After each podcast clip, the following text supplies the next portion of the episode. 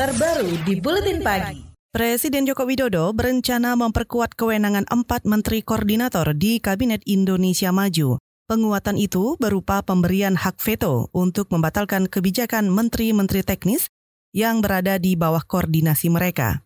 Informasi ini disampaikan Menteri Koordinator Politik, Hukum, dan Keamanan Mahfud MD usai sidang Kabinet Perdana di Istana Kepresidenan Jakarta kemarin. Kata Mahfud, Menko berwenang menganulir kebijakan menteri teknis yang bertentangan dengan visi misi presiden dan wakil presiden atau bertabrakan dengan kebijakan menteri lainnya. Menko itu kata Presiden bisa memveto kebijakan atau peraturan-peraturan menteri yang dianggap bertentangan dengan kebijakan menteri lain, bertentangan dengan uh, visi Presiden dan sebagainya. Kalau dulu karena ego sektoral, para menteri di bawah Menko itu kalau diundang hanya ngutus eselon 1, eselon 2. Sehingga ketika itu harus dilaksanakan, menterinya merasa tidak hadir. Nah sekarang Presiden mengatakan Menko boleh memveto. Menko Polhukam Mahfud MD juga menambahkan hak veto tersebut bisa digunakan tanpa perlu melapor pada presiden. Menurutnya, dalam sidang kabinet kemarin, Jokowi juga menyoroti ego sektoral yang mengganggu kabinet kerja sebelumnya.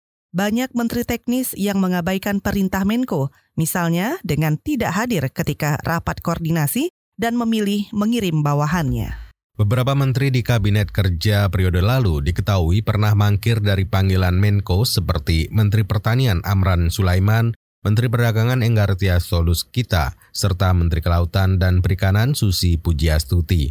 Amran beberapa kali tak hadir rapat di kantor Menko Perekonomian Darmin Nasution saat rencana importasi pangan.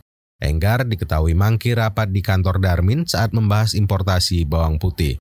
Sedangkan Susi pernah absen dari panggilan Darmin ketika membahas kelangkaan garam dan rencana impor. Susi juga beberapa kali berkonflik dengan Menko Maritim Luhut Panjaitan dan mangkir dalam rakor. Susi dan Luhut berbeda pandangan tentang sejumlah isu seperti penenggelaman kapal asing ilegal dan Satgas 115 pemberantasan pencurian ikan. Pada Kabinet Indonesia Maju, Amran, Enggar, dan Susi tak lagi dilibatkan. Presiden Joko Widodo disebut tengah menggodok peraturan presiden sebagai payung hukum penguatan kewenangan empat menteri koordinator Kabinet Indonesia Maju. Sekretaris Negara Pratikno mengatakan, lewat penguatan itu, Jokowi ingin para Menko memastikan semua kebijakan menteri teknis tidak saling bertentangan. Soal hak veto Menko dong Iya veto. Itu kan kewajiban Enggak per perpresnya di perpresnya. Nanti lah baca perpresnya ya aku juga lupa. Jelasin dulu Oke. Itu tadi Menteri Sekretaris Negara Pratikno. Asosiasi Pengusaha Apindo mendukung langkah Presiden Jokowi untuk memperkuat kewenangan empat menteri koordinator. Ketua Bidang Kebijakan Publik Apindo Sutrisno Iwantono berpendapat pemberian hak veto untuk para Menko merupakan langkah tepat. Kata dia, kesolidan kabinet dan harmonisnya kebijakan pemerintah akan memberikan kepastian bagi dunia usaha. Enggak, harusnya gitu. Kalau enggak, nanti menteri koordinator itu enggak dianggap sama menteri teknisnya. Karena ada menteri teknis yang lebih merasa lebih pandai dari Menko-nya. Gitu. Jadi harus ada kemampuan dari menteri koordinator untuk bisa menilai menteri teknisnya. Gitu. Karena banyak Menko kan mengkoordinir menteri-menteri kan. Nah kalau kemudian yang dikoordinir enggak mau kan enggak jalan sebagai sebuah tim. Jadi wajar saya kira kalau Pak Presiden memberikan arahan seperti itu. Ketua Kebijakan Publik Apindo Sutrisno Iwantono mengakui banyak kegaduhan yang ditimbulkan kabinet periode pertama pemerintahan Jokowi. Hal itu sangat kentara terjadi dalam perbedaan kebijakan antara menteri-menteri bidang ekonomi. Menurut dia, situasi gaduh bakal merugikan dunia usaha. Pengamat kebijakan publik dari UGM, Erwan Agus Purwanto, yakin pemberian hak veto untuk Menko bisa membuat kinerja kabinet lebih efektif dengan penguatan otoritas itu, para Menko bakal berani mengontrol menteri-menteri yang berada di bawah koordinasinya.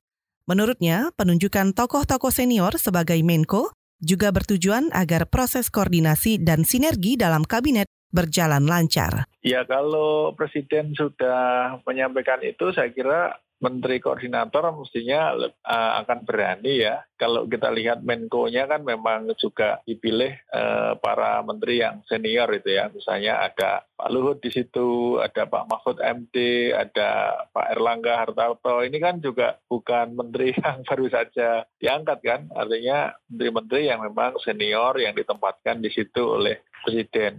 Itu tadi pengamat kebijakan publik dari UGM, Erwan Agus Purwanto. Pengamat politik dari Lingkar Madani, Rai Rangkuti, punya pendapat berbeda tentang pemberian hak veto untuk Menko. Kata dia, langkah tersebut justru rawan konflik kepentingan di jajaran kabinet, karena dua Menko dipegang oleh tokoh parpol yakni dari Golkar. Mereka adalah Ketua Umum Partai Golkar, Air Langga Hartarto yang menjabat Menko Perekonomian, dan politikus senior Golkar Luhut Panjaitan yang kembali mengisi kursi Menko Maritim dan Investasi.